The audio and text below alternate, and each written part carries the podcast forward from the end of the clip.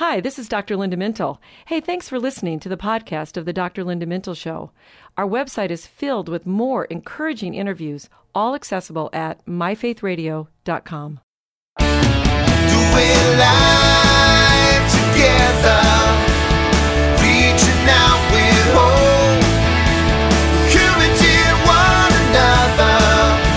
step along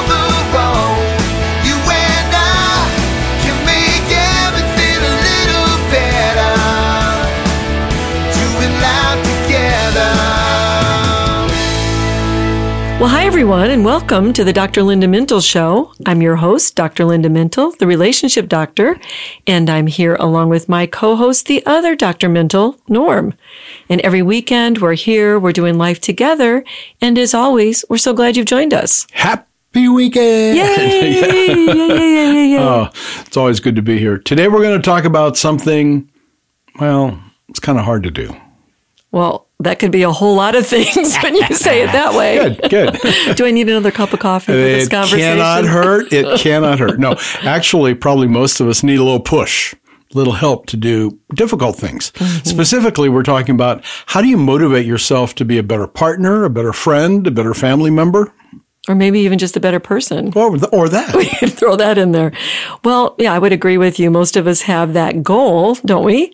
But we struggle to do what's needed to make that a reality. I mean, Norm, change is really hard work. Yes, it is. And we have a personal example. I'm ashamed to admit, but we both have a goal of exercising more so we can be around to help each other as we grow old, or at least that's what we tell ourselves. That is the motivation. Come on. but we have to admit we're not doing so well with that one. I know. So we need to tell the audience when we fail. do we? Not- yes, we do. Yes, we do because we're human.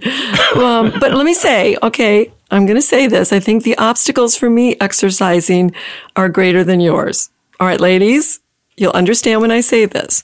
When I exercise, I get all hot and sweaty, and then I have to redo my hair and my makeup, and all of that takes a long time.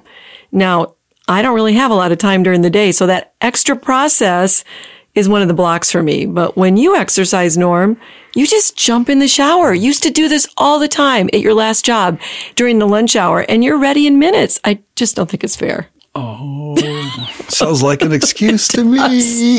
Okay, yes, no, I get it. It is far easier for me, especially. Wait a minute, because I don't have to redo all my hair. I don't have beautiful long. Yes, but that is part of the challenge. Finding ways to motivate us toward our goals. Well, you know, I went for my annual doctor visit, and the physician kindly lectured me Uh-huh. on doing more exercise and avoiding fried or fatty foods. Now, maybe lecture is a little bit of a strong word in that she was simply, you know, trying to give me good advice. To her credit, though, she was trying to get me to make a change. The only problem was she wasn't telling me anything I didn't already know. well, you especially. I know. I have written so many books that. on this topic. and I teach GI nutrition. Yeah, and as a result of this advice that she was giving me, and she was trying to motivate me, it didn't change one thing. Mm-hmm. no, so, for one thing, Norm, I don't eat fried and fatty foods. Would you attest to that? no, I I will. I- Okay. I, agree. But I know exercise is a problem. I do sit in front of a computer most of the day doing my job. I have real good intentions to exercise every day, but somehow I just lacked the motivation to make it a priority. Guessing you resisted her advice. I did. I didn't really resist it, but I did what a lot of patients do. I listened politely, knowing I wasn't going to do what she said. did you know that? Honestly, did you know that 80% of patients ignore their doctor's advice? yeah, I've done that. I know I had that in the lecture. I think the students were really surprised. A better way, though, to motivate me would have been to ask me, what's getting in the way of doing what you know you want to do? Exercise. That does seem like a better question because it gets at the obstacles to change or the barriers, things that get in our way of doing what we know we need to do. Yeah, so I, I remember, these are all about my doctors. I don't know what this hmm. means. I'm going to tell you another story about a doctor, but I remember when my OBGYN and I had this conversation about exercise. This is what she did. She asked me that very question. She said, What stops me from working exercise into my daily routine? And I told her, having the time during the day, my schedule's so busy. Now, mind you, Norm, I'm talking to a very busy OBGYN, right? Gets up at the crack of dawn and, you know, a lot of times goes to the hospital late at night. So I thought, well, if she could fit it in. So she invited me Are you ready for this? To join her at 5 a.m. at the gym with her trainer so I could fit it into my schedule. I mean, that's what she does to work it into her crazy schedule. That's a commitment, and I'm sure you didn't do it. Well, if I did, I have to get up at 4:30 in the morning. Ugh. I know myself well enough that would be a failed strategy from the very beginning. I mean, there's just no way I'm getting up at 4:30 to exercise. I'm not that committed. My brain and my body would just rebel. I know, and it's you know? dark, and Of it's course. dark. Yeah. Well, at least she tried to problem solve with you. She did. right? She did. It sounds like when we need to make a change, we must include strategies we know are going to work and that Mm-hmm. we can actually follow through with. Yes, be honest about what you know you're willing to do. I, so I did tell my very well-meaning OBGYN that I just couldn't commit to this. But I was impressed with her commitment to exercise given her busy schedule. But I told her, you know, 4:30 in the morning's not for me. Yeah. Well, the good news is you're not alone in trying to find ways to motivate yourself and make change. It's too easy not to change for most of us. But I agree. And we get so busy and distracted, and yet we all have good intentions, but then nothing really changes. So look, if you're trying to motivate yourself to make a change, we're here to give some tips today. And we're going to focus our change efforts on relationships. Although anything you do to better yourself will help you with all your relationships because a healthy you is a good goal. Yeah. I remember that book you uh, wrote a few years ago, I Married You, Not Your Family, and Nine Other Myths That'll Ruin Your Relationship. As I recall, one of those myths was, I can't change. This is who I am. Take me or leave me. Yeah. So the notion that you can't change is a myth. The hallmark of the Christian life is that change is possible, right? Point, yeah. But it's true. Nothing will change if you are unwilling to change. So why is it we think we can't change? Why, why are we so resistant to it? Well, there are a number of what I would call change stoppers, including the ones we've already talked about, like time and management. But one big change stopper is denial. I mean, you can't motivate yourself to change if you don't admit there's a problem or something that needs to be changed in your life. The first step to change is always to admit to the problem. Hmm. But how do you motivate someone who doesn't see that their behavior is causing relationship problems or issues or needs to change? Isn't that the frustration in most relationships? One person sees a need for change, the other doesn't see it at all. Yeah, you begin talking about the pros and cons of not changing. For example, you could ask the person, what will happen if you continue to fill in the blank? Let's hmm. just use the example of lose your temper. If you continue to lose your temper. On the pro list, you might say, well, I let out my frustrations. I don't hold in my angry feelings. Isn't that good? It's just easy to do. It's easy to let your anger fly. But and, and this is really important because people don't make changes, Norm, because they get some type of benefit hmm. from doing what they're doing. Otherwise, they would want to change it. But those benefits, when they outweigh the negatives, they'll continue to do that behavior. Yeah. But the con in this situation, temper problem, is that it can cause relationship problems and issues and create tension, I would imagine, in the relationship. Right. It feels unsafe when someone lets their temper fly. It's also unpleasant to experience, and it usually creates emotional distance, not intimacy. Now, to change that behavior, those cons, the downside of it needs to outweigh the benefits or the pros. Also, you need to find internal motivators to really make a change that will stick. When you try to change for other people, to keep the peace, to please someone else, it just doesn't usually last. So if you need to make a change, find reasons why the change matters to you. Hmm. Things like, I want to be a good role model for my kids. I want to be healthy and not create fear in my home. I want to honor God in all that I do. Those kinds of things. That makes total sense. What are some other change stoppers? Well, one big one is selfishness hmm. and self centeredness. When change doesn't fit your agenda and it doesn't work for you, you are not considering the other person in a relationship. So while we said be motivated personally to change, you also live with other people and you need to think about the impact of your behavior on them. There are many unhealthy things we do that create relationship conflict and problems. So, in other words, I guess when it's all about you and what you want, rather than what do you need to do to make your relationship work better or your relationship suffers, then the focus is on you rather than on us. Yeah, that us is important. And behind that self centeredness is pride. When change is needed, you have to admit you might be at fault or contributing to the problem. When you don't admit to your part of the issue, that's pride and that's stubbornness. And sounds like a change of heart is required. It is. And I, I would really pray for that. I would ask God to soften your heart. Be open to change. The Holy Spirit can help you in this process. God has a way of revealing what is really in our heart when we do pray. It's often when He speaks to me and tells me that, oh, something is wrong here. You sort of feel that in your spirit. If you know the Word of God, and you should, and how you are to respond to others in love, then that's going to motivate you. Your faith should motivate changes in your life. The Holy Spirit is a helper and can help you make a change. Do you think another change stopper might be being too comfortable in a relationship, you know, like taking the other person for granted? Yeah, I think it's harder to change when you're feeling really comfortable and you don't think you need to do anything.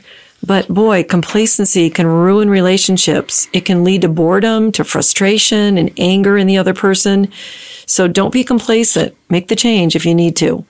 What is at the core of resisting change in this relationship, do you think? I mean, so many people say things like, well, I need to do better and I know my behavior is causing problems, but then nothing changes. I think two things are at work here. Um, and this is why good intentions don't go anywhere. First of all, there's a lack of motivation. In other words, change is just not that important. And if you don't have the confidence to make a change, that can be a problem too.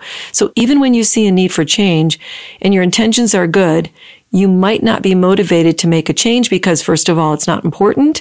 And secondly, you don't have the confidence. But how do you figure that out? Well, I usually ask people to rate how important a change behavior is on a one to 10 scale. One is not at all. 10 is extremely important. And then I would ask them, what's it going to take to make that number higher? Hmm. I also ask them to use the same scale and rate how confident they are to make that change. And again, what would it take to make that number higher? So by doing that and doing these little, this little exercise with the scales, you see that change might be important, but maybe you're not confident, which means then you need to work on sort of planning and problem solving and figuring out better strategies. On the other hand, if change isn't that important, but you're confident, then you're going to need to work on motivating some type of commitment towards change. Hmm. Even when we think someone is important and are confident that we can make the change, we still procrastinate. I do it every year with the taxes. It's important. I know I can do them, but I wait till the last minute. Yeah, so procrastination has less to do with willpower and more to do with changing your circumstances. So make your behavior and environment work for you rather than against you.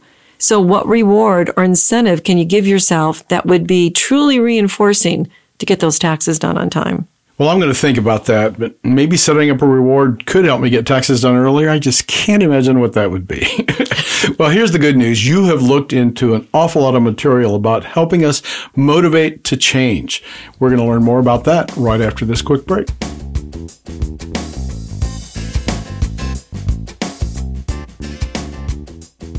Is every spare minute of your life filled with some activity, event, or demand?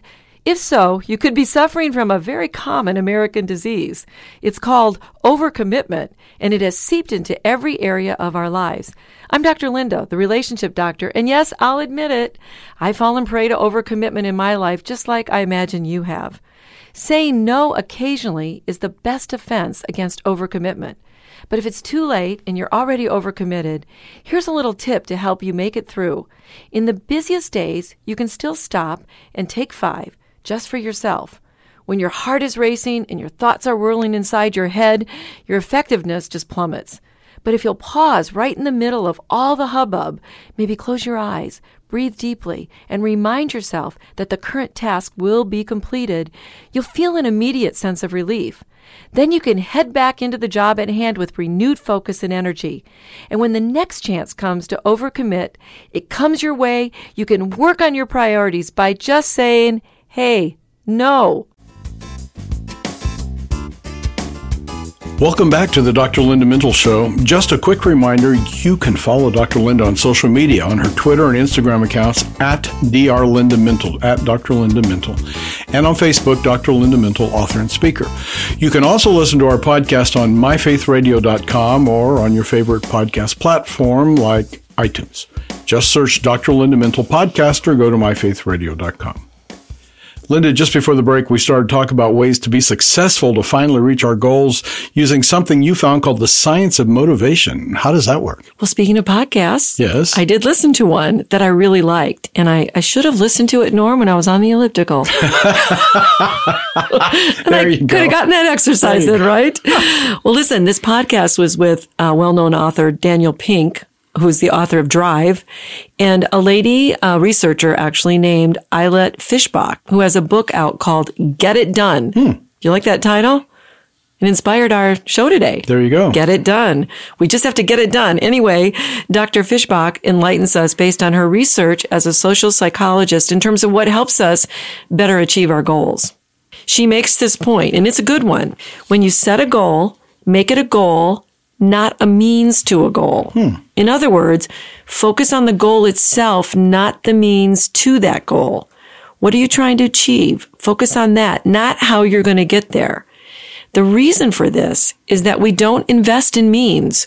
We don't get excited about how we're going to achieve something. We get excited about the goal itself. So invest in the goal. You need to help me. Can you give me an example of this? Okay, yeah. So let's say you try a new restaurant. That's a goal. You want to try a new restaurant. Okay. You're excited about the restaurant because you heard the food is really good and you actually end up spending $50 on a very expensive lunch. But you were motivated by the goal to eat at that restaurant. However, you spent an hour looking for cheap parking. Why? Because the parking is a means to the goal of eating at the restaurant.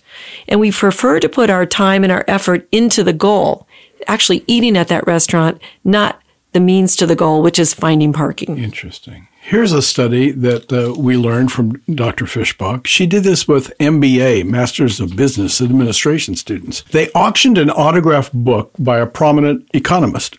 The average bid for the book was $23. Next, they auctioned a tote bag, which contained the same autographed book to a similarly enthusiastic group of students. Their deal was superior given that the highest bidder would win both a bag and a book. To the researcher's surprise, the average bidder was willing to pay only $12 for the tote and the book, significantly less than the 23 the bidders were willing to pay for the book alone.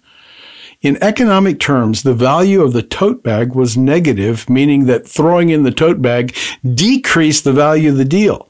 The reason for this is it didn't feel right to pay that much for a bag whose only function was to carry a free book. Wow, wow, that, that is interesting. So that's more evidence that the goal, not the means to it, is important. Also, in terms of setting goals, you need to define them in terms of benefits, not costs. For example, now listen to the difference of this. It's better to aim for finding a job, that's a benefit, than applying for a job, because that's a cost of time. Achieving a goal is exciting, but completing a goal is a chore. Right. That hmm, that makes total sense to me. Dr. Fishbach also says we should have what she calls approach goals rather than avoidance goals. What's the difference? I, I really like this part. Um, she says that approach goals are much better than avoidance goals. So, for example, telling me to avoid fried food is not as good as telling me to increase healthy eating. Hear the difference? Hmm, It's a positive approach. Yeah, it's a positive. Approach goals are more enticing than those avoidance goals. The reason has to do with the brain. When we try to avoid something and tell ourselves we can't do it, we tend to focus on it more and we do it more. So to say, let's take a walk, which is an approach goal, is better than stop sitting at your computer. That's an avoidance goal.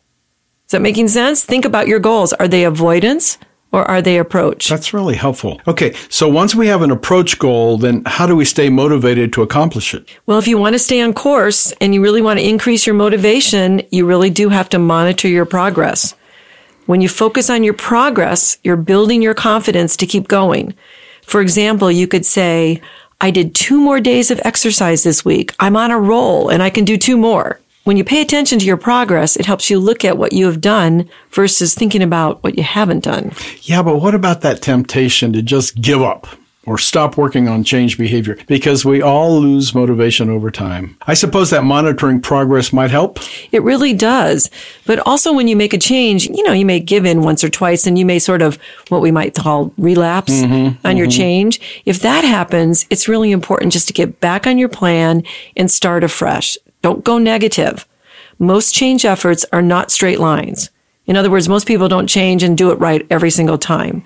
So you need patience when you're making changes. Just stay committed to that process. Okay. Well, this one sounds counterintuitive to me, but Dr. Fishbach says we should have fewer incentives to reach our goals. Wouldn't more incentives be better? That just doesn't make sense to me. Yeah, so apparently more is not better because the brain gets too confused with too many incentives. Oh. Isn't that interesting? We lose focus on the reasons we're pursuing a goal. And the same with having multiple goals at one time. It's just too much and it's better to simplify. In terms of reaching a goal, less is better. Okay, so instead of reading five books, I should only read one at a time. That's right. That's right. I get it. Okay. Most of us do need incentives along the way. Let's keep it simple. But how often should we reward ourselves when we're trying to make a change? So when you give yourself a reward every time you do the new behavior, maybe that's progress, but it's not as effective as when you give yourself an intermittent reward. What's that? It means you don't give it every time. You might give it every other time hmm. or unpredictable times or maybe every 30 minutes or not every 30 minutes, even maybe once in a while. Because what happens is we get more excited when the reward is unpredictable. That's why so many people buy so many lottery tickets because they think, well, just one more, one more, I might win, I might win. If they knew they were going to get it on the 10th time, they would just stop. Oh, that makes sense. That's what we do in parenting, right? When we're trying to change a kid's behavior, we don't give a reward every time he or she does something that we're trying to train them, but we do give it intermittently so they don't know for sure when it's coming. I get this. As a result, they keep working to get the reward. And you know, adults are like that too, right? Let's say your boss told you there would be a big bonus coming for high quality work, but she didn't tell you when that would be, when you would get it. You would keep working hard, not knowing when the bonus would come. It's motivating. I get that. And here's one that really surprised me. Dr. Fishbach said, make your goal exciting. Yes, excitement is more predictable for accomplishing a goal than the importance of the goal itself. Hmm. Now, I didn't really realize this one. So you've got to try to make it exciting. I think this is the problem with our exercise. That's it? It's There's just not nothing exciting. exciting. but we've got to change our environment. Maybe we can create some exciting. So when a goal is fun, it's interesting, there is so much more likely to accomplish that goal. That's what we call intrinsically rewarding, meaning it feels like an end in itself. And when something is intrinsically rewarding, it's the best predictor that you're going to engage with it and you're going to stick with it. So if you can figure out a way to make change fun, you have a better chance of sticking with it. I got to think about that. Maybe you watch TV while exercising, uh, or you do something fun and you play pickleball. Then it doesn't feel so much like exercise, but something you're enjoying doing. We've talked about this before about exercise, and we think something like pickleball would be kind of fun for us. I right? know we're going to try this strategy because then we don't have to think of it like exercise, just something fun to do. So along that line, it also helps to do things with others when you're trying to make a change. You know, Norm, this is one of the reasons like groups like Alcoholics Anonymous or Celebrate Recovery work so well. When you have the support of other people to encourage you towards that change, it's really powerful. I mean, think of all the times you didn't want to do something you needed to do, and a friend comes along and says, Come on, let's do it, let's get it done. And we also like to pursue goals that we share with other people mm. and goals that require those joint efforts are sort of like glue. They keep us working together and keep us motivated. I get it. It takes a village. That's right. it takes a village to get me exercising, I think. Come on, village, come and ah, encourage me. Well, as we close out our time together today, are there any other tips to help us get it done and meet our goals to change? Well, spiritually, we need to do some self reflection. Are we living our lives the best way possible to honor God? You know, in the faith life, we should always want to change for the better, to live a more self controlled, disciplined life, controlling our desires, our tongue, and be loving and kind in the ways that we treat other people. Additionally, Norm, our bodies are the temple of the Holy Spirit, so we mm. should try to take care of them as well. That's absolutely true. So, all right, I'm I'm ready. No more excuses. I'm going to change. All right, we have the power. We have the power. We have powerful change agents all around us. We have therapists. We have godly men and women, books, seminars, workshops, teaching, and you have the most powerful change agent right inside of you, the Holy Spirit. Access what God has given you. Say no to the myth, I can't change, and say yes to transformation. Change is possible with desire, obedience, and the power of the Holy Spirit. Well, that's all the time we have today. Many thanks to our producer and my co-host, Norm Mintle, who makes this show a conversation, and to our technical producer, Katie Sims. From all of us here at Faith Radio, hey, we'll talk to you again next weekend. In the meantime, remember, we're doing life together, and it's better when you don't have to do it alone.